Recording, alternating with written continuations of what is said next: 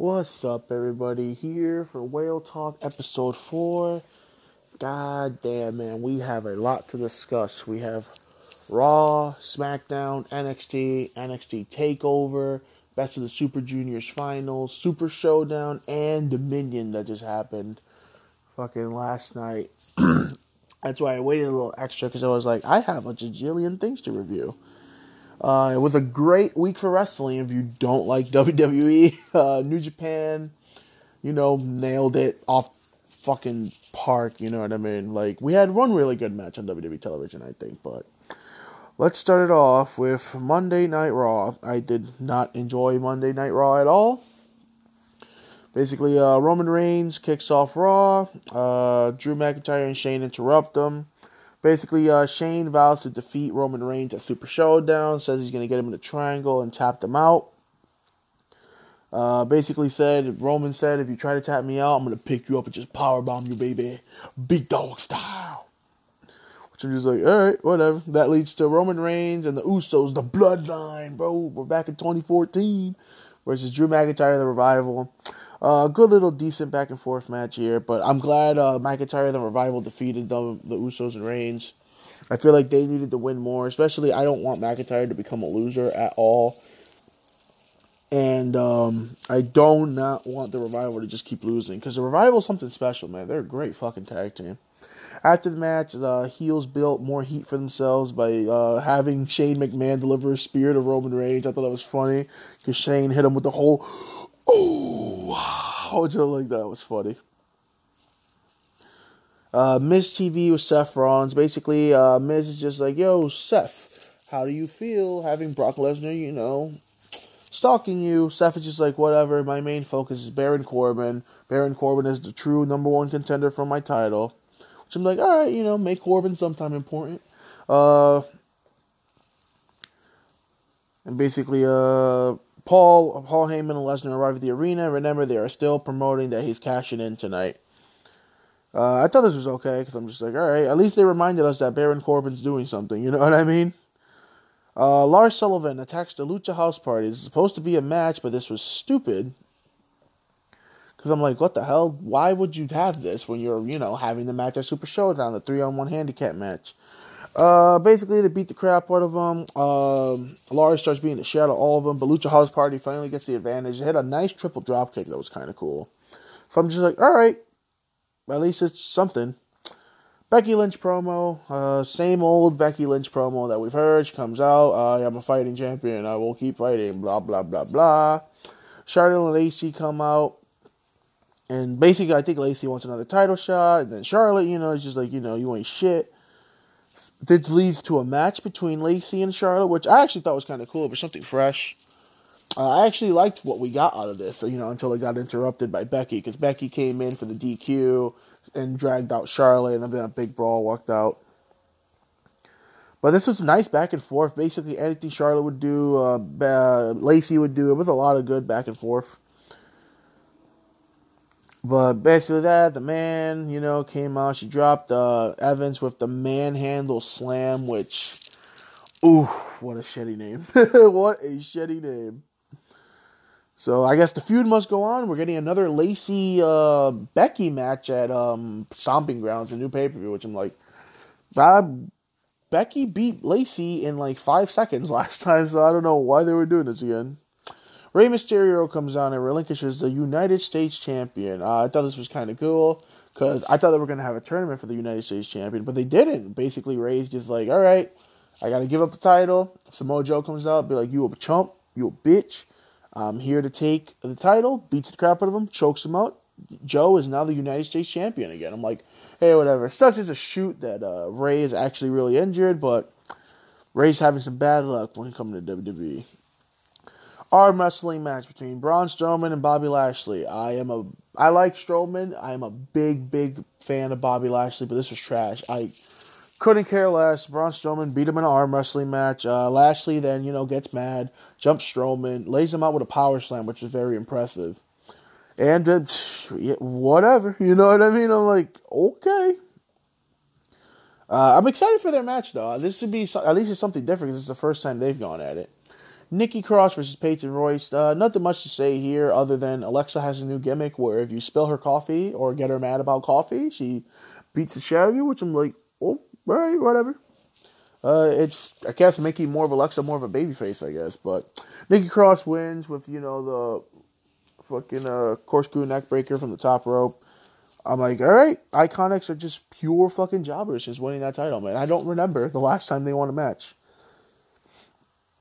Uh, Brock Lesnar basically is coming out. Uh, Seth Rollins is fed up. He calls out Brock Lesnar, says he's sick and tired of the games. You used to be the most feared man in out here, and now basically you're just a bitch. Uh, Brock comes out, beats the shit out of him. Oh, I missed out Corbin. Corbin actually comes out first, and it's just like, don't forget who your real opponent is. Seth is like, I got no time for this. Corbin lays him out with the end of days by because fucking Brock kept teasing Seth all day. His music hit like three or four times, but the last time distracted him enough. Corbin came in, and the days, like I said, he's out. Brock Lesnar comes out with a chair, beats the living piss out of Seth Rollins. Like, I mean, Seth got the shit beat out of him, like, pretty bad. Like, the man had holes in his back from the chair shots. That's how hard Brock Lesnar was hitting him with his chair shots. So I'm like, oh my god. F5 to the outside. Heyman's like, here, Brock, cash in. Brock is saying, no, Friday. And Heyman's like, what are you talking about? He's like, Friday! the whole time I wish Brock would be like, I will see you on Friday. So, yeah, you know, Brock is basically, I'm catching in at Super Showdown, which I'm like, ah, whatever. Like I said, I'd rather have him cash in on Kof, but Triple H and Randy come face to face. A good little back and forth promo. Basically, Randy saying, "Hey, I am not Batista. I was groomed to be, you know, the best one of Evolution. I'm going to take you down." Triple H, is just like, you know, we have a lot of history. This should be good. Uh, there was a funny thing where Randy Orton started corpsing because uh, Randy looks at Triple H and says, "Hey, I just hope, wish you can finally get some balls and take them out of Stephanie's purse." Triple H looks back at him, starts laughing. He's just like, "The reason my balls are in Stephanie's purse because they're just so damn big that I need someone to carry them." Randy could not take it anymore. He starts corpsing. He starts laughing. Triple H starts laughing. He throws the mic. he's like, "I'll see you on Friday," which I thought was cool. Uh, again, I'm a big fan of Triple H. He's my favorite wrestler in the world you know, favorite of all time. Uh, I've always enjoyed Triple H's promo game because he always sounds like he means what he says. Randy's no slouch either when he tries. Like I have a love love a hate relationship with Randy, but this is cool. I like this. I'm actually really looking forward to Triple H versus Randy. Ricochet versus Cesaro, tiebreaker. Cesaro won the first match. Uh, Ricochet won the second match, so this is a little tiebreaker here. Uh, good back and forth action here. Uh, both guys are great, especially Cesaro. Like Cesaro is so underrated, it hurts, dude. But Ricochet gets the win with a roll up, which I'm like, all right, that's stupid. If you're gonna do this whole 50-50 booking shit, you might as well have a decisive win for the last one. But I guess I want to leave it in the air. Cesaro's upset, beats the crap out of Ricochet following the bell. Uh, goes to get a table underneath, but R-Truth is attached to the table. And then Chaos breaks in, you know, 24 7 champion, all that stuff. Which was like, eh, whatever. Uh, Undertaker returns on Raw for the main event promo. I am not a fan of The Undertaker. Never have been. Unless it's Motorcycle Taker or Ministry of Darkness, I don't give a damn. The Dead Man character bores me to no end. There was a time in 2008 when he was on SmackDown that I liked it for a little bit because he was having actually some killer matches with like Shelton Benjamin and Edge and all that shit. But basically, the same old shit. Undertaker comes out and says the same thing every fucking time. He has a 10 minute entrance. it feels like it, or 20 minutes. You know, I'm here to steal soul and dig holes. Goldberg, I want the ass kicking one. Rest in peace. Uh, you're next, girl. Which I'm like, whatever. Not a fan of The Undertaker. I've just never been a fan of the guy. I don't like the way he conduct, conducts business, if you know what I mean. But if you thought Raw was shit, which I did, I barely made it through. SmackDown was even worse to me. Like SmackDown, legit was I I couldn't. I had to watch it another day because it was so bad to me. We started off with Shane McMahon calling out Roman Reigns, which I'm just like, basically, is teases that he's gonna do that. But then uh, we get Kofi and Xavier Woods come out. They're talking off the show how you know Kofi showed a promo package, uh, how he went back to Africa and he was like a big ass star, which I'm like that was cool. I like that. Uh, Ziggler comes out basically say he respects Kofi, but this is not about that. This is not about his journey. This is about Ziggler. This is all about me. Which I'm just like, he's here, take Kofi's title. They're going down in a Super Showdown. Uh, Kevin Owens and Sami Zayn come out to interrupt. Zayn and Owens head to the ring. They have a match coming up. Kofi Kingston and Xavier Woods versus Sami Zayn and Kevin Owens. Uh, is shown backstage watching on the monitor because you know we all watch wrestling like that, angrily staring at the TV. uh, good little tag team match here, but again, I was pissed that Kevin Owens and Sami Zayn ended up losing. Fucking uh, Kevin Owens, I think. Oh, that too. Which Sami fucking lost, I think, to the fucking boom drop. Which I'm like, what? What? But again, uh, Sami is legit one of the best promos in the company right now. Kevin has been on fire again ever since coming back and turning heel. And they're just doing nothing with these guys. They're just taking L's like it's nobody's business. After the match, Dolph Ziggler hits the ring, attacks Kofi from behind, hits him with a super kick, lays out Woods too. So at least makes Dolph Ziggler look a little bit strong. So basically, uh, Shane McMahon's with the the Stooges back there with McIntyre, saying, "Hey, we're gonna beat up Roman Reigns. We're gonna turn him into a little puppy." He's also with the revival there, Dale. Alexa Bliss comes out, moment of bliss. Her uh, guest is women's champion Bayley. Basically, Alexa Bliss is trying to position herself to get a title shot. Stop it, Alexa. Is trying to get a title shot. 0.17 miles, 0.28 kilometers. Okay. North of the center of East Wallingford, Connecticut. Okay. Thank you. So, as I was saying, Alexa Bliss is trying to get a title shot the whole time, basically saying, hey, Bayley, let's have a title shot. Which I'm like, all right, so, you know. Basically, the brand split is over. This fucking wild card rule is fucking trash, and I hate it. Um, basically, Carmella comes out and says, hey, remember, I used to be something. I'm next in line for the title shot. I'm like, all right, sure. Charlotte comes out and says, you know, I'm always next in line. I'm fucking Charlotte Flair, which I'm just like, yes, I agree. Uh, Charlotte then says there's going to be a triple threat match to decide the number one contender. R-Truth versus Elias in a real match this time. And It is a lumberjack match. Um, there's a number of wrestlers surrounding the ring. Elias runs, hits a running knee to the face. King Jessa! Uh, gets a three count, and Elias is the new 24 7 champion. Uh, all the Lumberjacks then try to jump Elias because now the 24 7 champion is available. Elias goes under the ring. R-Truth goes under the ring. Somehow R-Truth ends up winning the title back under the ring. And there you go. R-Truth is now again the 24 7 champion. He runs out, which I think all this 24 7 champion stuff is great. I just wish they would incorporate more than jobbers because if you remember the hardcore title, a lot of legit people held that title. Fucking Undertaker was the hardcore champion. Raven, fucking, there were some cool people that were 20, the hardcore champion. Steve Blackman, my boy. Uh, pre-tape promo of Aleister Black once again issuing an open challenge to anyone who wants to man up and face him. He basically says, "My locker room says Aleister Black. I am not a hard man to find. If anybody wants to take me on, go right ahead." I'm loving this whole Aleister Black heel turn. I thought this was great. He's doing really good on his promos, and I like the whole thing with the "Hey, just come to me. We'll fight it out man to man. I'll beat your ass." I thought that was kind of cool. I would definitely would love to see like Shinsuke or somebody because Shinsuke, man, this guy could be something if they just turn him babyface again. But you know, what is Shinsuke Nakamura these days? But I'm loving the whole Aleister Black thing with the hey, this ain't the regular WWE anymore. He's trying to make everything vicious.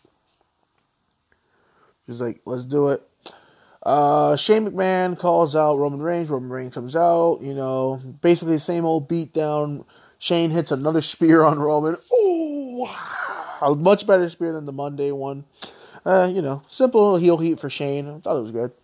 We get Charlotte versus Carmella versus Alexa Bliss. Winner takes on Bayley for the SmackDown Women's Champion.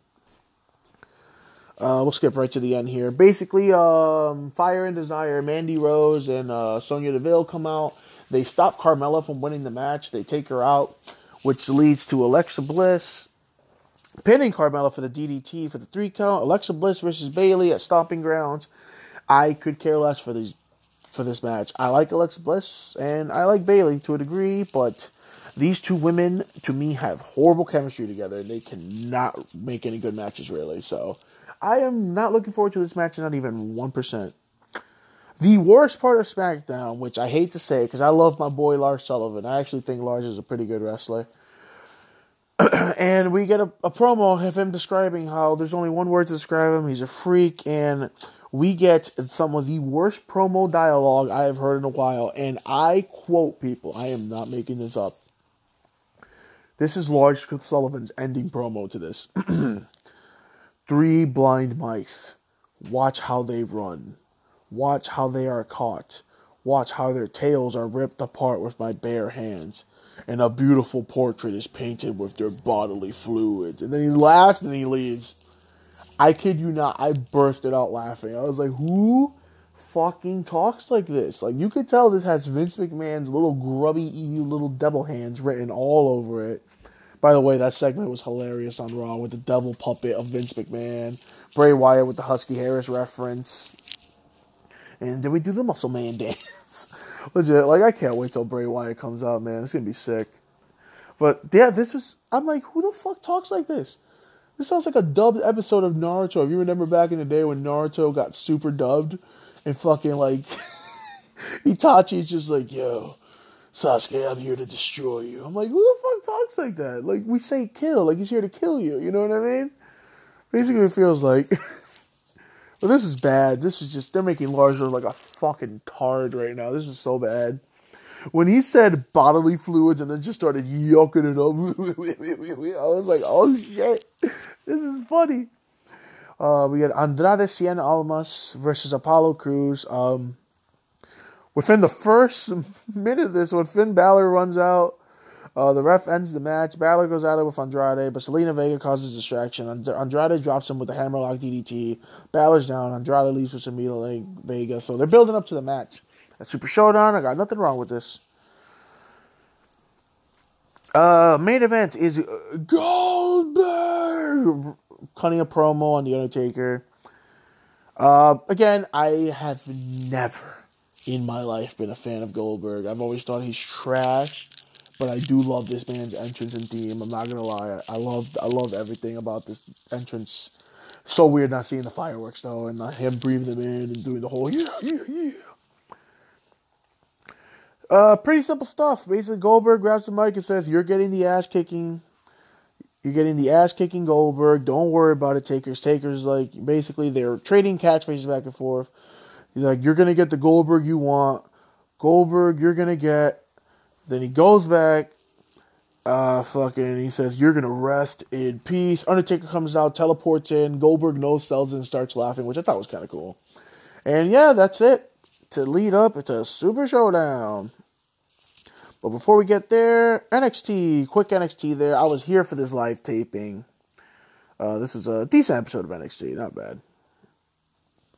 Keith Lee defeated Kona Reeves by pinfall with the limit breaker, which was lame. I wanted to see the Spirit Bomb live, but again, being in the crowd, Keith Lee is over as fuck. Uh, you know, I got a couple people in the crowd that were asking me. They were just like, "Yo, why is everyone, you know, cheering for this guy? He just looks like a random fat guy." And I'm like, "Dude, this guy's very athletic. He's really good at promos, and he has a lot of charisma."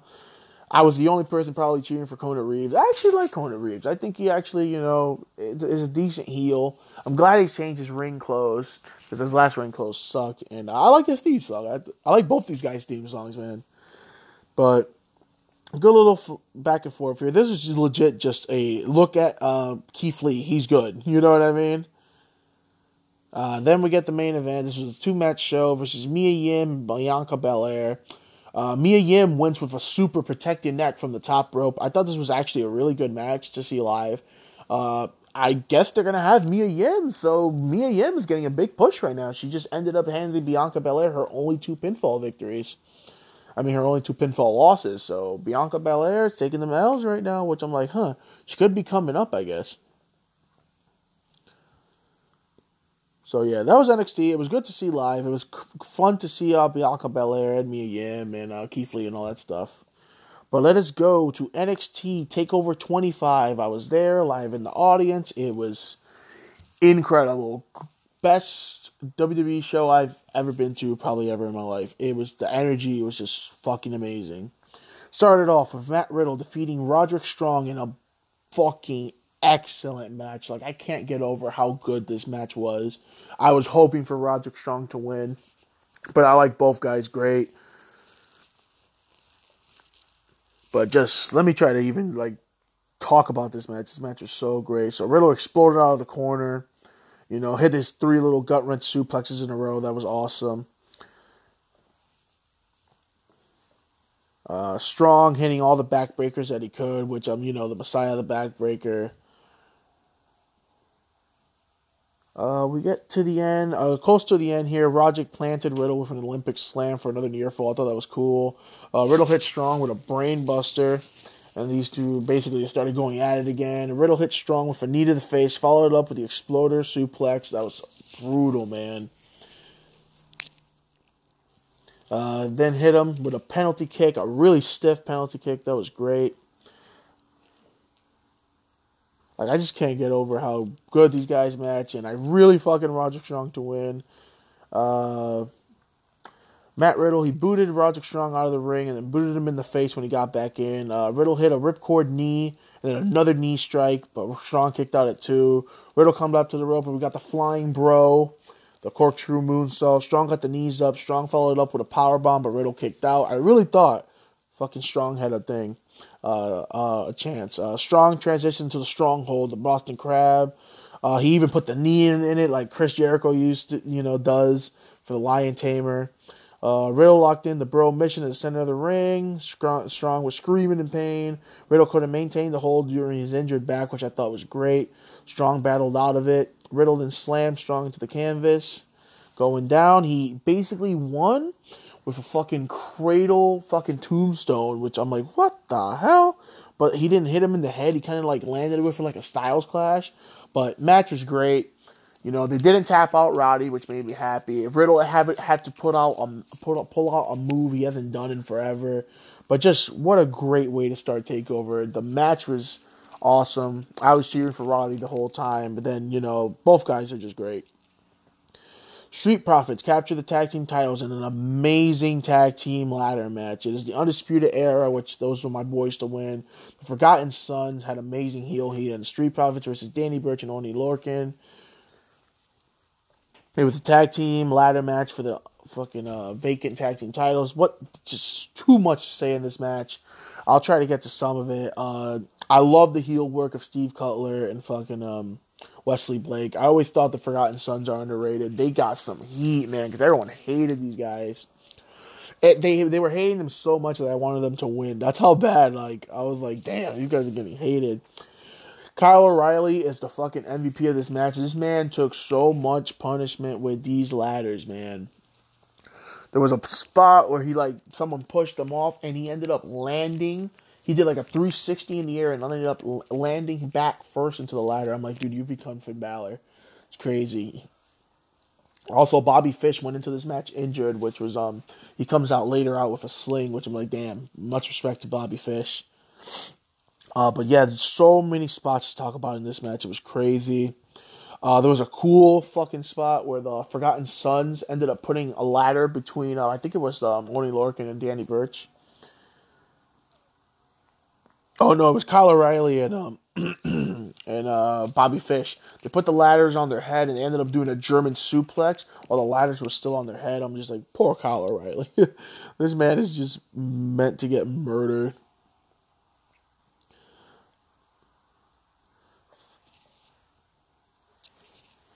Uh, Blake ended up power bombing O'Reilly into the ladder multiple times, and then we got Morrison, and they killed Kyle, which is fucking funny.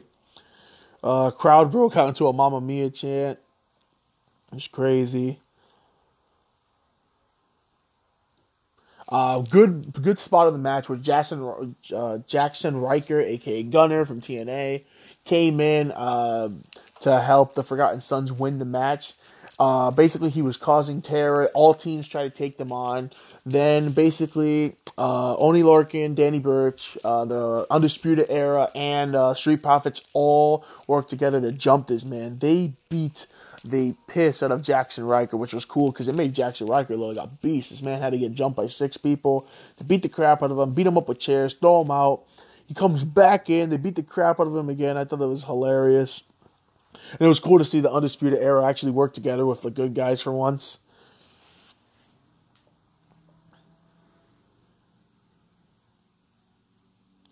Then we get to the end. Uh, the end was awesome. Uh, Blake and Cutler started setting up the ladder, and the crowd erupted in boos, man. Angelo Dawkins took out Cutler with a spear on the bottom of the ladder. Ford then fucking springboards off the fucking rope right on top of the ladder and just has a stare down with Wesley Blake. And they're just looking at each other. Street Profits, he knocks them out, and they are the new NXT Tag Team Champions. I'm glad these guys deserve it. This match was insane. The punishment these men put them put them through. Street Profits are a hell of a tag team, and NXT loves them. I didn't want them to be like Enzo and Cass, who ended up never winning the NXT Tag Team Champions or the WWE Tag Team Champions. But this was great. I don't know how Kyle O'Reilly is fucking alive. I'll tell you that. That man deserves some props, but this is a great match. Velveteen Dream retains his North American Championship against Tyler Breeze. And man, this one hurt me, bro. I wanted Tyler Breeze to win so bad. Uh, both guys had cool entrances, little entrances here and there. Fucking Tyler Breeze was missed, man. This man was over as shit. Both guys are over, of course, but this is a great match. Good back and forth. Um,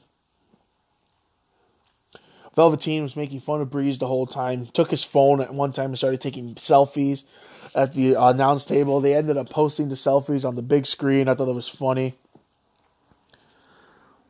I would say, "Hey, got a selfie with the champ finally."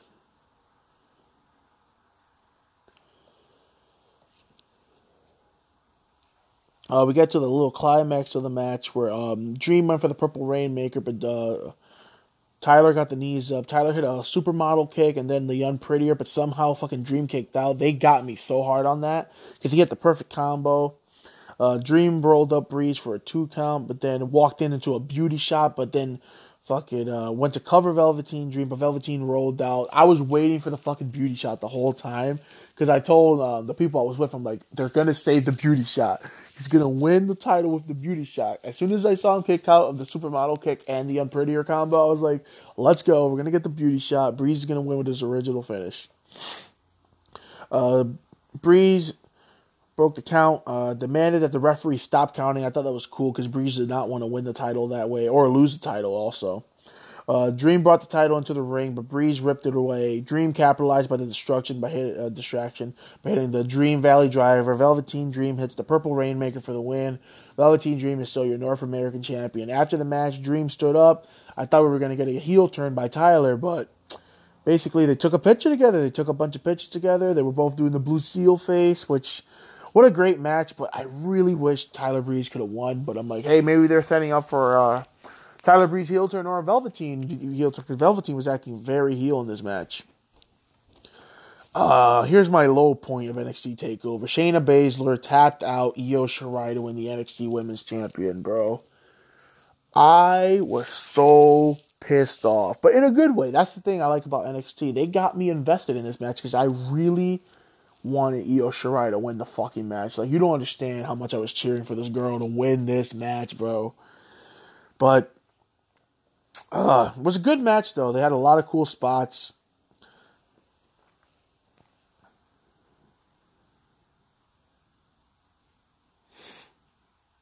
Try to get to the climax here. Go to my notes real quick.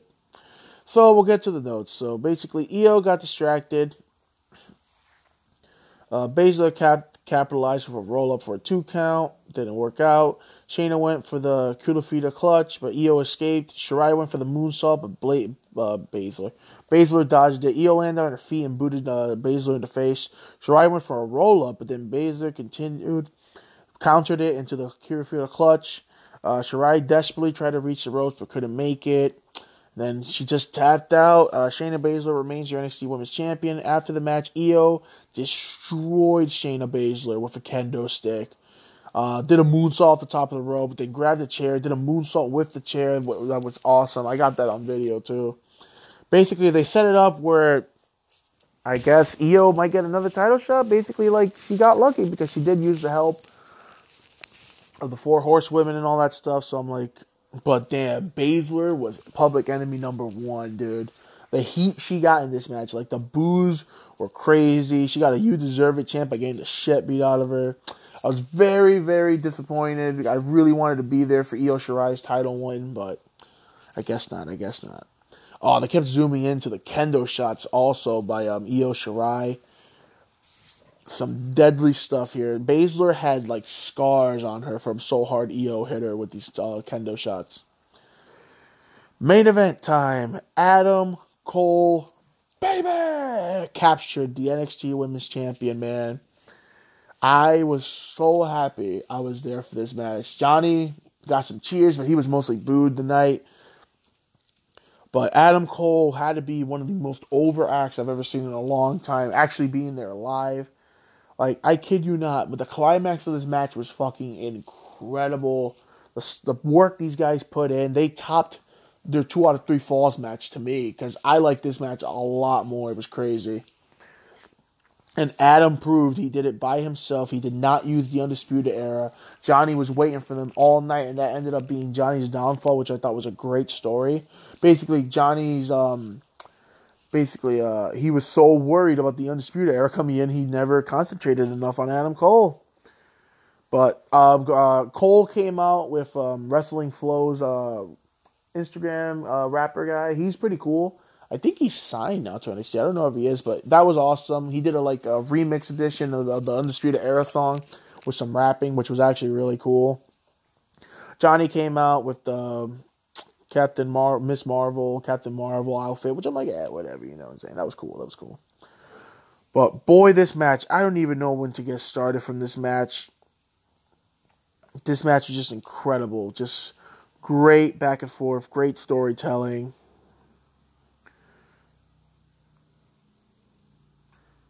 Let me just try to get to the bottom of my notes here because this was just an incredible match. So, you know, we got a lot of kickouts from the last shot, you know, Johnny and all that stuff. So here we go. Cole sets up for the last shot, but Johnny fell to the mat of how exhausted he was. I thought that was a great spot. Johnny locked in the Gargano escape. He was playing possum in the middle of the ring. Cole elbowed Johnny several times in the knee to break the hold. Cole connected with the Panama Sunrise. Finally, what he's been looking for the whole time, the Canadian Destroyer. He actually ended up hitting the Canadian Destroyer outside the ring. Hit the last shot for the pinfall victory. Adam Cole is your new NXT tag, I mean NXT World Champion. After that, the Undisputed Era came out, celebrated. Bobby Fish had his arm in a sling, like I said, but this was great. I love the whole buildup of Johnny just kept turning his back and he kept looking at the entranceway, going, "Come on, come out." The whole time. Uh, cool spot too when Gargano and Cole started trading super kicks. Uh, Gargano super kicked him, Cole super kicked him back. He super kicked him, he super kicked him, and then he hit a reverse Rana, fell to his feet, and then hit the last shot. But Gargano kicked out. That was a cool spot. But yeah, Cole hitting the Canadian Destroyer on the apron was probably the best thing. I also love that how Cole went for the Canadian Destroyer in the ring, probably like five or six times until he finally hit it. Like I like that. He was looking for that so much. He made himself crazy just looking for the Canadian Destroyer. But yeah, NXT 25 was amazing. I'm glad I was there. I'm glad I got to see Adam Cole win the NXT World Championship. It was fucking fantastic. Uh, Johnny Gargano and Adam Cole can do no wrong at this point. And here we go, folks. To a high point, to a low point. And it, I mean, Super Showdown. Live from Saudi Arabia. Um, Usos and Revival were on the pre-show. Uh, great match here. Uh, both guys can do no wrong when they're given time. Uh, Usos ended up winning the match though, which I'm like, I would have given the match to the Revival after all the embarrassment stuff they've been put in through. But first match starts it off with Seth Rollins versus Baron Corbin, which I'm like, uh oh, Brock Lesnar wants to go home early again. But I'm not gonna lie, I was not looking forward to this match because I like Baron Corbin. Seth Rollins is like one of my top favorites right now, but always has been since Tyler Black. But I had no hope for this match. But this match actually uh, turned it up pretty good. It was actually not that bad. I actually liked this match a lot more than I thought I would. Uh, good back and forth here skip right to the end. Basically, the whole time Corbin kept costing himself because he kept arguing with the ref so much, and Rollins, you know, so Rollins was getting the shit beat out of him. Corbin was in control the ninety percent of the match. It was crazy. So we skip to the end. Corbin's up. Corbin follows up with suplex for a two count. Corbin freaks out on the ref for the last time. Corbin nails Rollins again with another two count. Then he starts really freaking out some more. Corbin grabs a steel chair and he's about to get himself disqualified, which I'm like, Corbin, why the fuck are you challenging for the Universal Champion and you're going to get yourself disqualified? Corbin gets into it with the ref one more time. This time the ref gets set up. The ref shoves Corbin, which leads to Rollins rolling him up into a three count. So Rollins wins by distraction roll up, which I'm like, all right, that's cool. Uh, Seth's outfit was also cool here. The whole white, black, and red was awesome. After the match, Corbin attacks Rollins. Uh, after Corbin leaves, Brock Lesnar and Paul Heyman come out. They're about to cash in. Heyman trips on the waist, which I thought was a shoot, but apparently it wasn't. Distracts Lesnar. Before Lesnar could cash in, Rollins hits right Brock right in the dick where it all started. I'm telling you, that's how you want to beat Brock Lesnar. That's why I love when Brock got his revenge and hit him in the dick on Monday. Uh, Rollins curve stomps Lesnar's face into the briefcase, which looked brutal. It actually looked pretty good.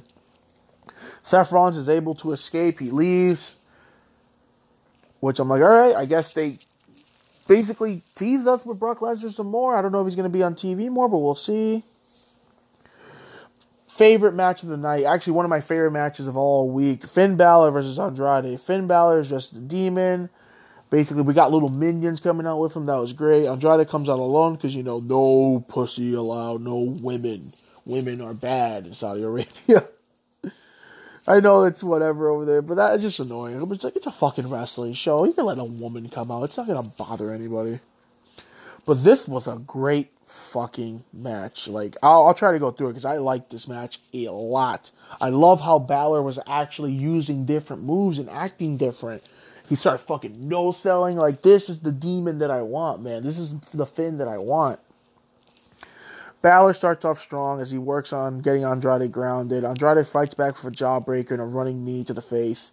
Andrade looks for the hammerlock DDT early, but Balor fights out of it with a couple drop kicks here and there. Uh, Balor follows up with a double foot stomp to the head, which I'm like, all right, that should be his finish when he's a demon. But then fucking Andrade just kicks out like nothing. I'm like, what the fuck? Uh, there was a cool spot where Andrade went to go hit the three amigos. He hit two of them, Balor fought off the last one, but then he ended up hitting the third amigo anyway. That was cool. Uh, Balor starts going in with the chops in the corner, trying to chop him down. Uh, they fight uh, ringside. Andrade looks for a power bomb, but Balor reverses into a double foot stomp, which was cool. Back in the ring, Balor hits another double foot stomp for a two count to the back of the head, like I said. Andrade fights to the back, hits the hammerlock DDT, but Balor kicks out, which I'm like, I guess is the first one that's kicked out of that. I'm not sure. I am not counting NXT right now. Balor comes up, finally hits the power bomb that he's been trying to hit. Hits a really good power bomb, running dropkick, climbs to the top rope. Andrade meets Balor at the top rope. Balor knocks him off the rope, uh, follows up with the coup de grace, and this was fucking awesome. Balor hit a super bloody Sunday, man, in this match from the top rope I thought that was great. It was a great callback to his fucking real rock and roller days. He ended up hitting the Super Bloody Sunday, got back, hits the fucking um, double foot stomp for the win. This was a great match. Everyone should go watch this match. Andrade ended up hitting his handspring, fucking double Pele kick too. Just a great match. Like both these guys are great. I love I love both of them. I love both their in ring work a lot. Especially Andrade. Andrade is fucking underrated. Finn's been a star forever. They just don't use him right, especially this whole demon thing. He's still undefeated as a demon in WWE, I guess. Roman Reigns versus Shane McMahon, and I was a little disappointed. Like this match was okay; it was not that bad. You know, Roman got the big ooh ah, fireworks when he hits the fist down. This match was okay, but the I couldn't believe Shane won. Like this made no sense. Shane winning, like to me, it made sense. Roman, you know, winning because Shane got the advantage on him like three, four times in a row. And the way he won was so weird. And the thing, he kept promoting how he was going to try to tap Roman out, and he, I, I don't think he went for the move, not even once. I'm like, this was just a weird match. So Drew McIntyre runs in, hits Roman with the Claymore. Ref is down. Ref gets up. One, two, three. Uh, Shane wins. He pins Roman Reigns with one Claymore they try to build it up to basically where Shane got lucky, which I'm like, I don't know, I was just kind of disappointed. I was just like, what the hell? Lucha House Party versus Lars Sullivan, and I was not a fan of this match. I was bored out of my mind. it was just Lars beating the shit out of all of them, but then you know it turned into craziness, and the winner by DQ is Lars Sullivan because the Lucha House Party said fuck it, and I'm like, all right. Uh, Lucha House Party starts walking up the ramp. Lars follows them, beats the shit out of them, and Lars leaves them all laying, which I'm like, okay, this was useless. Uh, Triple H versus Randy Orton. I was really looking forward to this match, and I might be in the majority here. I know I'm probably gonna get some hate, but I actually really enjoyed this match. I once we got out of Randy gear. Randy gear is when you know he's doing the headlocks and doing all the Randy stuff, the stomping around. But once we got out of Randy Orton gear, I also liked Randy Orton's new ring gear. I thought it was cool. Uh, Triple H came out in the motorcycle again, but I actually thought this was a really good brawl. It was a it was a nice brawl, and it was a nice little technical wrestling in there too. Because Triple H always tried to get a little technical wrestling in there. Uh, Triple H kicked out of the first RKO out of nowhere. Uh, Randy Orton kicked out of the pedigree. It was it was good stuff. The best spot was Randy Orton went for the punt. He actually went for it, and people actually popped. Uh, that be ended up Triple H's downfall because he went for the punt too. Uh, Randy Orton countered into a sick RKO, and Randy Orton gets the win. I really wanted Triple H to win. I because you know he's been actually on a little roll now. He beat Batista. Fucking um, he won this last match too, and because I hate when Triple H is just sitting there losing, but I guess they wanted to give him the Randy Orton the win. But I actually I actually enjoyed watching this match. It made me feel like I was young again. You know what I mean? I was like, oh wow, watching Triple H and Randy Orton have a match like that's crazy. It's been almost ten years since these guys had a match, but yeah, I like I like that there was not a lot of gimmicks in this. It was just a straight up wrestling match. There was a cool spot where Randy went to back suplex uh, Triple H into the fucking um, announce table, how he does to everybody. Triple H reversed it, and he got him with four of those in a row. He ended up back suplexing Randy four times in a row to that. But yeah, this was a good match. I thought this was good. Like I'm probably to be the majority because you know everyone's probably to say this match was slow, it was suck, but I thought it built up a lot in the last like five, you know, ten minutes. It did not need to be 25 minutes long. And I feel like Randy was really dragging along in the beginning, but I thought it turned into a really good match. I actually really enjoyed this match. I was like, wow, I never thought I would enjoy this match, but this is not bad. This is not bad at all. Bobby Lashley versus Braun Strowman. Uh, Bobby Lashley has a new entrance where he gets on the podium and he poses with a spotlight on him. Makes you think of the masterpiece Chris Masters. But I actually like this match too, believe it or not. Uh, this was two big guys beating the shit out of each other. I actually thought this was a pretty good match too. Uh, into the end, uh, Braun hits the running splash in the corner. Lashley rolls to the outside. Braun does his little run tackle thing. Lashley fights back the last one and tackles him back and almost breaks him through the barricade. Bobby Lashley takes Braun up, suplexes Braun on the steel with the fucking ramp. Uh, back in the ring, Bobby goes to the top rope, but Braun gets up, grabs him, throws Lashley down to the mat. Braun hits the slam, running power slam picks him up, hits another running power slam for the three count. So he had a power slam him like three or two times. Lashley also power slammed uh, Strowman, which was kind of cool. And I also didn't like how they had Strowman like kicked out of his spear or anything. So this was actually a good. It was two guys beating the living shit out of each other, which I like. It was two big guys, but it was a good big guy match. Kofi Kingston versus Dolph Ziggler should have been me. Um, again, these guys have had a bazillion matches. Uh, they're all they've all been pretty great, and they've had better matches than this. I was kind of disappointed on this match. I thought this match could have been a lot better, but basically, Kofi ended up cheating. Xavier Woods ended up super kicking Ziggler. Uh, yeah, Woods kicked Ziggler in the face from the apron. This leads to Kofi getting the pin on Ziggler, and Ziggler loses. Which I'm like, what the fuck? I guess Kofi is using the New Day now to win his matches. Uh, Kofi and Woods celebrate. Uh, Ziggler goes up the ramp. Ziggler is backstage and he's like, I knew, I never knew that Kofi would be such a coward. You cheated to win. Ziggler says it should have been him. He should have won. He out wrestled him, which was actually true. Ziggler completely out wrestled Kofi Kingston, which I like that. Um, I'm glad they took away that stupid CD scratch or record scratch from the fucking uh, beginning of Ziggler's theme song. That shit was so annoying.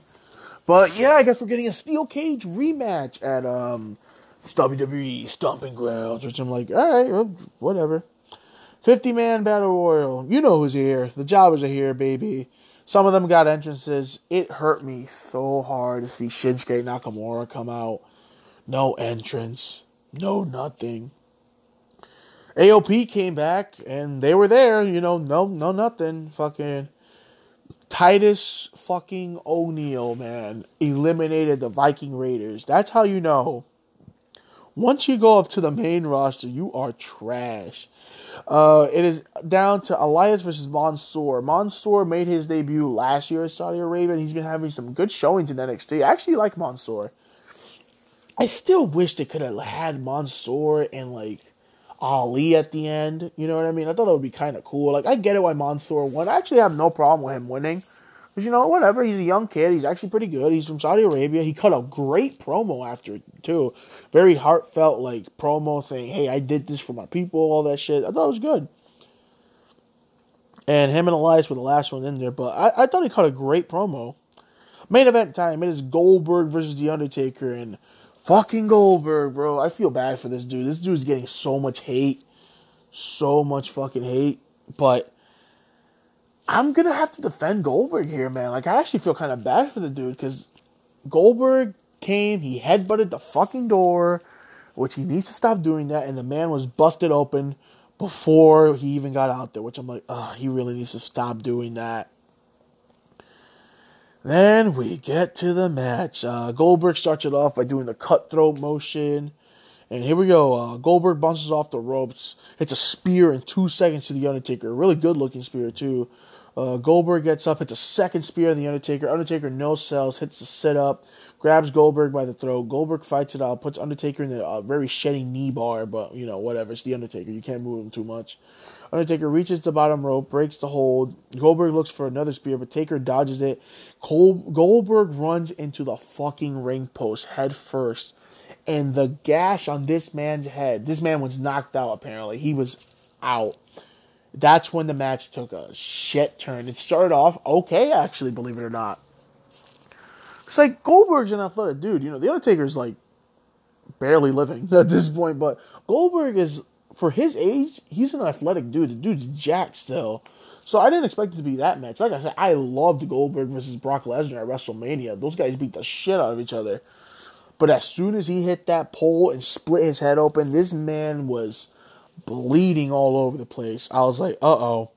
This is where the match took a wrong turn. It was just barely, Goldberg was barely standing up, and the man was legitimately knocked out. That's why it pisses me off that I keep seeing reports of how The Undertaker is mad, and The Undertaker kept making weird faces in the match, like he was mad. And I'm like, dude, you got knocked out in your match with fucking Brock Lesnar at WrestleMania, and you ended up giving us a shitty ass match for your last match that you lost a streak. So to me, the Undertaker needs to like chill out and like calm down. Like, why would you be mad at Goldberg? This guy ran hundred miles per hour and knocked himself out on a fucking ring post and split his fucking head open. Like, that's some, you know, like even me. As soon as I saw that, I'm like, I'm not gonna hate on Goldberg. Like, I don't even like Goldberg, and I'm not gonna hate on him because this guy just fucking bashed his brain in. Anyone would have had a shit match after that. Uh, Undertaker then takes Goldberg and he starts beating him up a little bit. Taker misses a clothesline. Goldberg runs the ropes. They collide mid ring. Both men are down. They hit a double clothesline. Uh, Taker whips Goldberg into the corner, hits a running splash, hits a snake eyes, a very bad one. Taker bounces off the rope with a clothesline, but Goldberg explodes out of nowhere with another spear. Goldberg calls for the jackhammer, and oh my god, this was bad. He just drops Undertaker on his head, which was not a cool move by Goldberg. But again, Goldberg is knocked out. This dude is bleeding so much that He's fucking just dying out there. It was basically a fucking brainbuster, old, old school New Japan brainbuster. Goldberg pins for the two count. Goldberg looks up for a tombstone of his own. They collapse. Fucking couldn't even take that out of there. Taker tries to give him a tombstone. Taker gives him a tombstone, and Taker fucking doesn't protect this guy's neck. The guy's neck. Oh my god! Like I wish there's a gift going around where Taker tombstone Goldberg, his neck fucking wobbles. Which means like Taker, why you over here talking shit when you're over here stiffing dudes? You know, fucking this dude gave him a legit tombstone. Like his neck legit wobbled in top of his head, which I'm like, he's double knocked out now. Like there's a video of Goldberg after the match. The man couldn't even get up if he was so knocked out. Fucking it's just shit. Taker fights out, gives Goldberg the shittiest choke slam imaginable, gets the win, and then the Undertaker's just sitting there making faces, which really pissed me off because I'm just like, dude, like, what are you, what are you gonna do? You know, the, the guy got knocked out. Like, you got knocked out in your match, and nobody gave you shit. Like, come on. So that was Super Showdown. Really enjoyed Andrade versus Finn, best match on the show. Really enjoyed Triple H versus Orton. Uh, Braun versus Bobby wasn't that bad either. Pre-show match, Usos versus Revival wasn't that bad. 50 Man Battle Royal was fucking useless, but it was cool to see Mansoor win, you know, get his little moment. Main event was trash though. It was so bad. Like this is why you shouldn't have these two guys or like older people like this. Like you got to make sure they can go or at least kind of go. I just kind of feel bad for Goldberg. Like he's getting shit on a lot. Even Matt Riddle. Oh my god, Matt Riddle's a savage. He just keeps making fun of him. But Matt Riddle did piss me off a little bit because he was talking shit about how Goldberg's unsafe and he's trash, but Undertaker's fine. He's a stallion. He's a legend. Which I'm like, dude, Undertaker is just as much to blame. the man tombstoned him on his fucking head. Man was delivering shitty choke slams out here. Like, I don't know. Uh, I don't know. It was just like, whatever.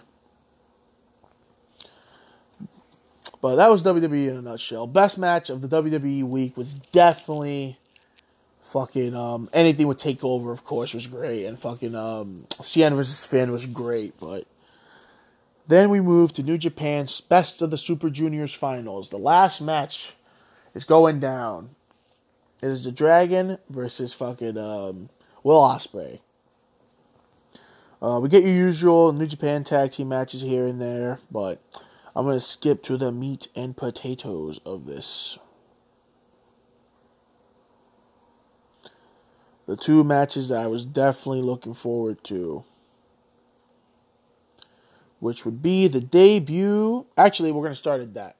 Yeah, so we'll skip the tag team matches because, you know, regular New Japan tag team matches. Jay White defeated Hiroshi Tanahashi. Uh, Jay White is now embracing the facial hair, which I am not a fan of the facial hair on Jay White. I like him with the more clean cut look. But, you know, White jumped Tanahashi before the bell to everyone got booed. But this is a great match. I actually love the matches between Tanahashi and Jay White. Jay White is also probably my top favorite in New Japan right now. And this man's heel work is fucking fantastic. Uh, works over Tanahashi's shoulder the whole match. He is just beating the crap out of Tanahashi's shoulder, trying to get him to tap out the whole time. Tanahashi then is working the knee of um, Jay White, hitting him with as many dragon screws as he can. Yeah, this is their fifth singles match in the series between them two, and Jay White has won a lot of them. I think Tanahashi's only won one match now because uh, Jay White ended up pinning him.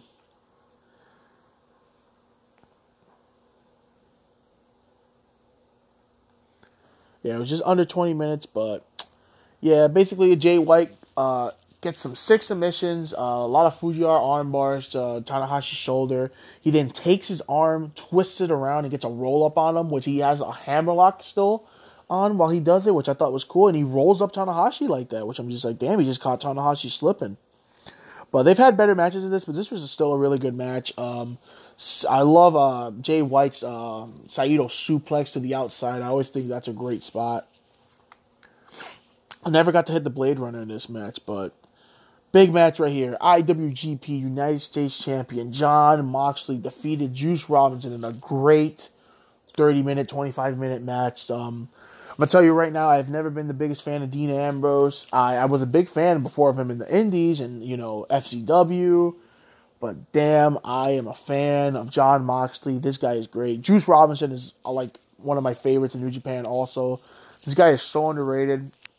It's insane. This guy is so fucking good. But he cut the hair, man. He cut the dreads. That's why he ended up losing. Juice, why would you cut the dreads, man? You hurt me. You hurt me big time. But this was such a great fucking match. Like I love this match. It was just Moxley was ferocious. He kept biting Juice's forehead. He was like ripping him open with the elbows. He busted him open hard way, which I'm just like, that's crazy. I love Moxley's theme song. It kind of sounds like an evil version of the Shield.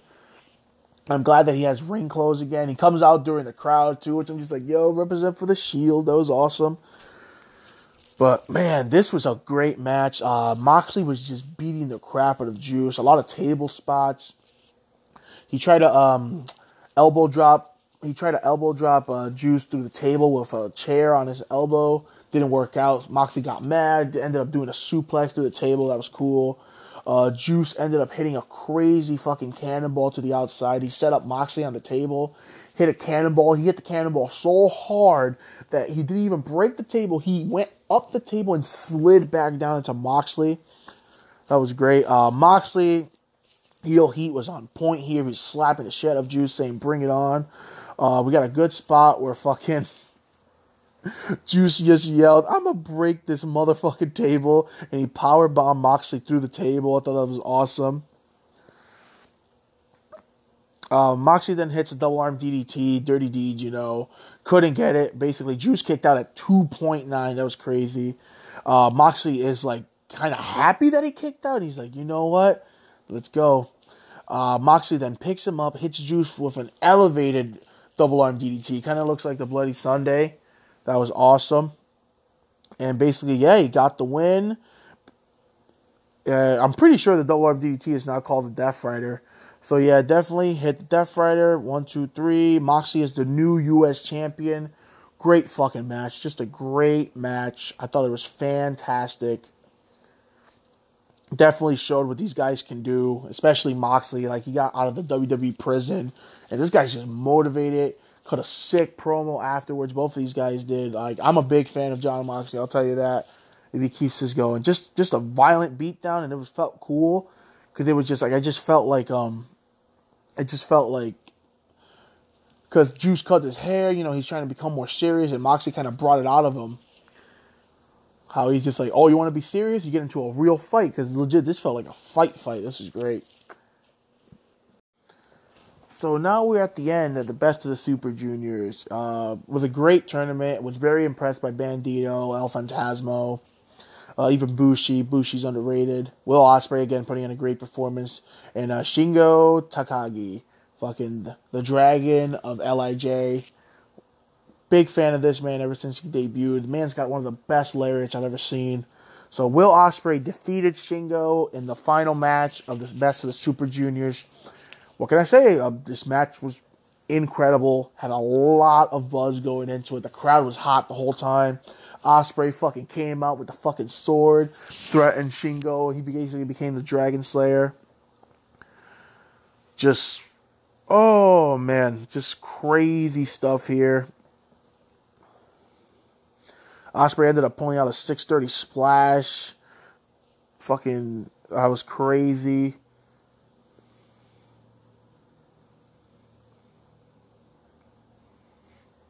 And this match was long too. This match had to be like 30 fucking something minutes. It was long.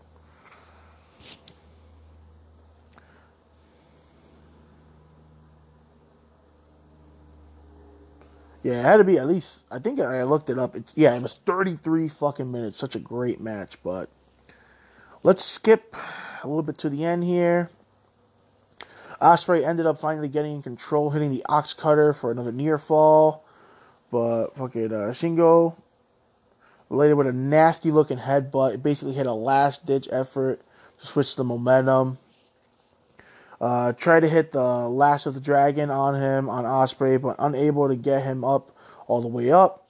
Ospreay kicked out anyway. Uh, two fucking pumping bombers, what he calls the lariat. Two lariats in a row, Ospreay kicked out. Uh, Tagi went for a fucking another Last of the Dragon that Ospreay countered into a sick reverse Hurricanrana. From that point, Ospreay was in control, eventually landing the Hidden Blade, the fucking. He used to call it the guillotine, but now it's called the Hidden Blade because, you know, he loves fucking uh, Assassin Creed. Top rope OsCutter gets up, hits the Stormbreaker for the definitive win. No one's kicked out of the Stormbreaker, which is such a sick looking finish.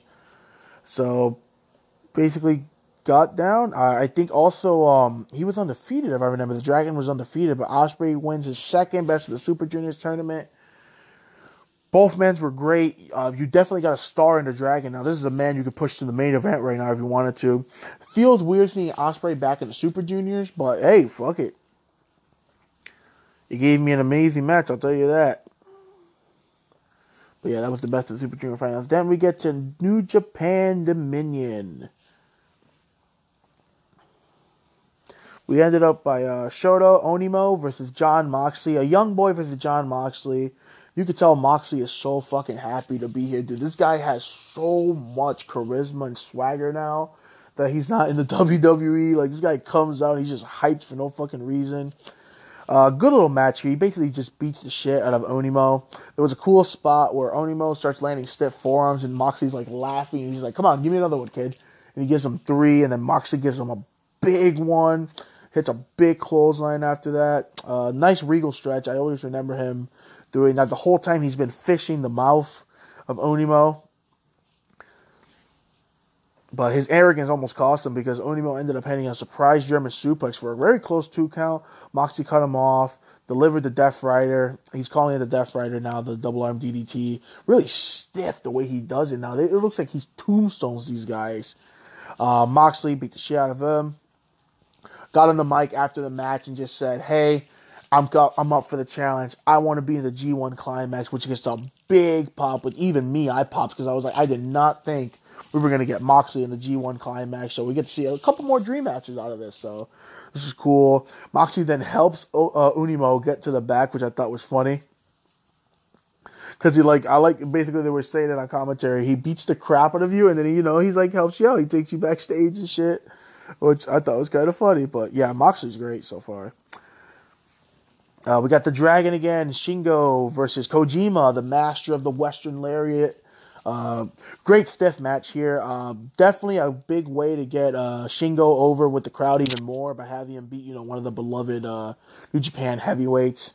But yeah, this was the match of the Lariat. Fucking uh, Shingo tried landing a couple lariats at Kojima. That was a cool spot where Kojima didn't even sell the first two lariats because, you know, he's the master of the Lariat.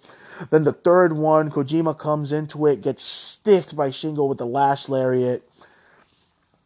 Uh, executed, hitting the pumping bomber one more time and hit the Last of the Dragon for an impressive victory. Thought that was cool. Uh, Kojima's always been very underrated, I think. Kojima's a great wrestler still for a man of his age. I love seeing him deliver that lariat. And he did the whole chop thing in the corner where he hits like 300 chops in the corner. Uh, tag team match. It is Jushin Thunder Liger and uh, Yoshihashi versus Minoru Suzuki and Zack Sabre Jr. Uh, Suzuki is a fucking monster. He creeps me out, man. That guy's great. Zack Sabre's on the roll of his career. He's been having some sick matches. Um, Jushin Thunder Liger is probably going to retire soon. And Yoshihashi's a good up and comer who needs. Uh, Yoshihashi's very good. I just feel like he needs more wins under his belt. But this was a good little tag team match over here. Uh, ended up getting a surprise fucking win, I'll tell you that. Yoshihashi ended up rolling up fucking Zack Sabre Jr., which was fucking awesome, and got a win. So I guess it's going to be Zack Sabre Jr. versus Yoshihashi. But yeah, Suzuki and Liger beat the shit out of each other the whole time, legit. Which I'm just like, I guess this is leading up to like a little legend match here, which I thought was cool. But definitely, we're gonna get, I guess, going up for the um, the British Heavyweight Championship with Yoshihashi. But it was kind of cool because Yoshihashi was finally like felt like a threat to someone's title. Six man tag team match. It is Juice Robinson after just losing to fucking Death Rider, Jon Moxley. So it's Juice Robinson, Hiroshi Tanahashi, and uh, one of the best fucking comedy wrestlers out there too. Oh my god, I wish we get his fucking name. Taguchi, Taguchi Japan. Taguchi versus uh, Jay White, uh, Chase Owens, and uh, Ishimori, which it was cool to see. I I want to see more of Ishimori, dude. Ishimori's fucking awesome. Again, uh, good tag team match here. Uh, we'll get to the end though. Owens re-entered the match, delivered the jewel heist on Tanahashi, set him up for the package pile driver. Tanahashi fought out, but Jay White blasted him in the back of the head at ringside. Robinson blasted White in the ring. A modified final cut to Owens ends up the win. I guess Tanahashi now going to use that as his finisher. It kind of looked like the thing like uh, Big Show used to do, like yeah. So I'm like, all right, that's cool. It's kind of like a you know, it's kind of like a sling blade thing. Because I feel like Tanahashi does need like another finish because he can't, he can't just hit only those high fly flows. That's why I liked when he was using the clover leaf as a finish too. Neverweight Open Championship. To, Tomohiro Ishii, a very underrated man versus another underrated man to me, Taichi. Taichi's been on a roll for the Neverweight Open Champion. Like, I'm a big fan of Taichi. He's got a sick theme. He's got a sick entrance with the girl coming out. He fake sings the own song, and they pretend he sings it. But this was a fucking stiff ass match. You know, it's the Neverweight Open title. What do you want? Uh, really great kicks by Taichi here. He has some good ass fucking kicks in this match, but Taichi called for his finish, the last ride, but Ishii summoned the strength. He kicked out of it, much to the surprise of the champion. Ishii blocked a super kick by Taichi, answered back with a jumping enziguri. He followed up, hit him with the you know the forearms back and forth, the rapid fire forearms. Uh, he shrugged off a big kick by Taichi and scored another two count. Moments later, Ishii delivered the following the power bomb.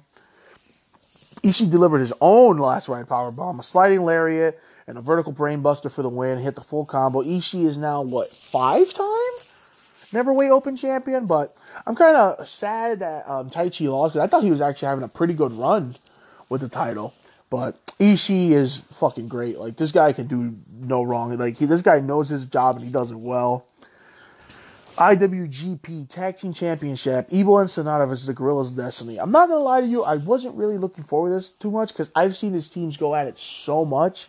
But I love the Guerrillas Destiny. They are my favorite tag team out right now. I think they're fucking great at what they do. Um, I loved uh, Evil. I mean, and Sanada's outfits too. Same thing with um, the Guerrillas Destiny. Fucking, I love when um, Tanga Loa comes out with the fucking Ichigo mask and the Ichigo coat, the Soul Reaper outfit. I thought it was cool. But this was just a great match. Great tag team wrestling as always. These guys can do no wrong. They always have amazing tag team matches to me. Uh, Loa broke up the attempt with the Magic Killer by the challengers. He found himself in another sharpshooter. I love the whole thing, how Evil's now building up uh, the Scorpion Death Drop. I mean, Scorpion Death Lock. They even keep calling it the Scorpion Death Lock. Uh, the challengers, Father, basically, Jado's trying to get involved in the match, trying to hit up everybody. They try to finish it off with the Magic Killer. Fucking um, so he got Tama Tonga grabs Sanada by the tights and one two three roll up for the win. Guerrillas of Destiny win, which I'm like was cool. Gave them some heat, some heat at least, which I thought was cool. And um, Guerrillas of Destiny win, which I'm glad because I had a feeling they were gonna lose. But this is a great tag team match, especially Sanada. Man, Sanada is gonna be big as fuck. This guy is so over. Evil too. I like Evil personally more. But so you could tell both all these guys are going to be fucking great. Even Tama Tonga, I'm waiting for him to get a fucking singles run so bad. Because I feel like this guy's been underrated forever. And he deserves definitely getting a shot. I would love to see him getting a shot at Okada. There's a great match here. IWGP Junior Heavyweight Championship match. Dragon Lee versus Will Ospreay. This is one of my favorite matches of the year so far. Fucking incredible. Just great work between the two. Will Ospreay ended up winning, taking the title off Dragon Lee, which surprised me because I thought they were going to keep the title on Dragon Lee for the eventual return of Hiromu Takahashi, but I guess not. Where the fuck do I start with this match? This was just a great fucking match. It was just insane. There was a fucking uh, suicide dive by Dragon Lee that made me fucking cringe. Was so good. Dragon Lee set him up on the announce table and gave him a fucking sit down.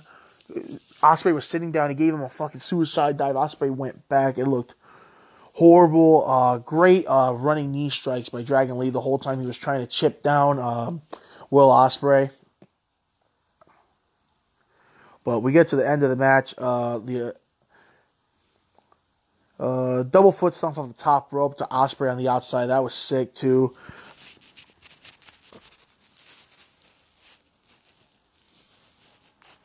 Basically, Ospreay comes back, finally hits the hidden blade, delivers his OsCutter, a nice springboard OsCutter off the corner, hits Stormbreaker for the win. Again, no one has kicked out a Stormbreaker, but Ospreay is just amazing. Dragon Lee's great too, but Ospreay is on a fucking another level. This felt like just a great performance here.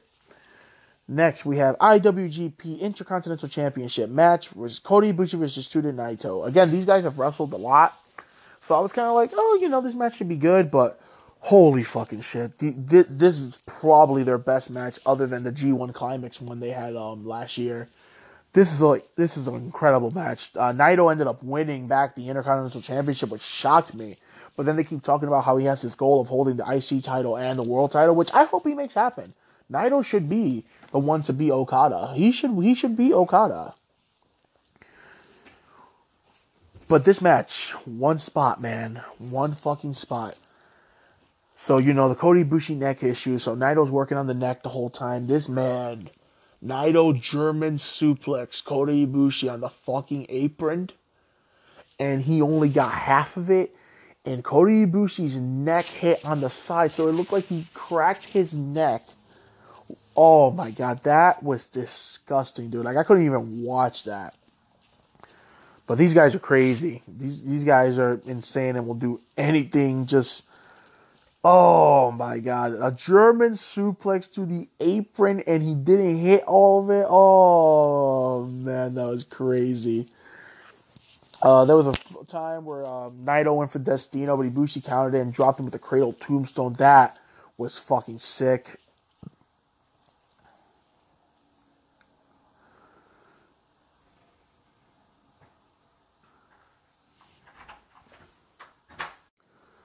So yeah, crazy match down here. Uh, Naito ends up winning by delivering another Destino, a sick looking Destino for the win. Uh, Naito beats Ibushi for the title. Uh, I don't know where you can go from here because these guys have had plenty of matches together, but Ibushi is just such a great babyface. The guy gets over it. All the stuff he puts himself through to his neck is just horrible. It's disgusting to watch. Makes me want to watch with a hand on my face the whole time. Big match now. Uh, main event. It is IWGP Heavyweight Championship match. Kazuchika Okada, the Rainmaker, versus Chris Jericho, the Painmaker. Uh, I I saw they only had like a couple minutes left, and the whole time I was getting worried. I'm like, what's gonna happen? Is this match gonna continue?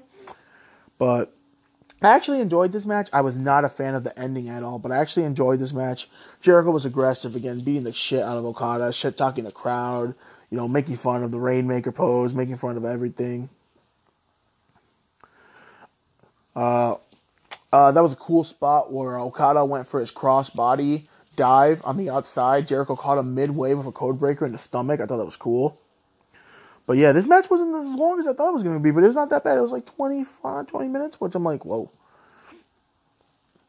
Uh, get to the bottom of the match. Jericho went for the Judas effect, but Okada ducked it. Jericho tried for another codebreaker, but turned it into a sunset flip. Okada sat down, and that was it for the win. Okada basically said what he was going to do, and he said he was going to out wrestle Chris Jericho, and he ended up doing it. He actually did it. I was like, did not see that coming at all. Jericho got pissed, beat the shit out of Okada, grabbed the chair, put the chair on his neck, ran them into the post blasted him with the Judas effect. Uh, Jericho proceeded to beat the shit out of him some more. Hiroshi Tanahashi has had enough. He got up from the commentary table, fought off Jericho. Jericho cut a promo saying, fuck you, Tanahashi. I just beat the crap out of your little friend. I'm here to, I would love to beat the crap out of you. Basically said, happy championship, bitch, to Okada, walked out. Um, I thought Dominion was great. Oh, uh, how could I forget about my favorite part of Dominion? I would say, other than the you know Will Ospreay match, but fucking Shibata came out. My favorite New Japan wrestler right there is uh, fucking Kazuchika Shibata. He comes out and he brings out Hideo Itami, you know, Kenta. Kenta is now in New Japan and he is in the G1. I thought that was fucking awesome. But yeah, overall, this is great. Uh, good storytelling of Jericho just beating the shit out of him and cutting off anything Okada would do. We're getting Hiroshi Tanahashi versus Chris Jericho, which is a match that I'm pretty sure everyone has been waiting to see or wants to see at some point. But I thought Jericho worked very well with Okada. I would love to see a rematch actually, because I thought I think Jericho could bring out something out of Okada that Okada's been missing. Because Okada's been great, but I feel like he's been missing an actual real challenge recently. Ever since Kenny's been gone, you know what I mean? Like the only real challenge he's had is Jay White. That's about it. Because even Jericho, to me, there was never a thought that Jericho would win the match. You know what I mean?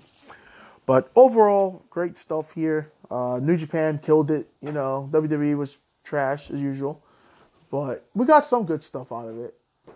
But whew, that was a lot of wrestling to discuss. That's it for me. I'll catch you guys next week and uh, go watch some wrestling.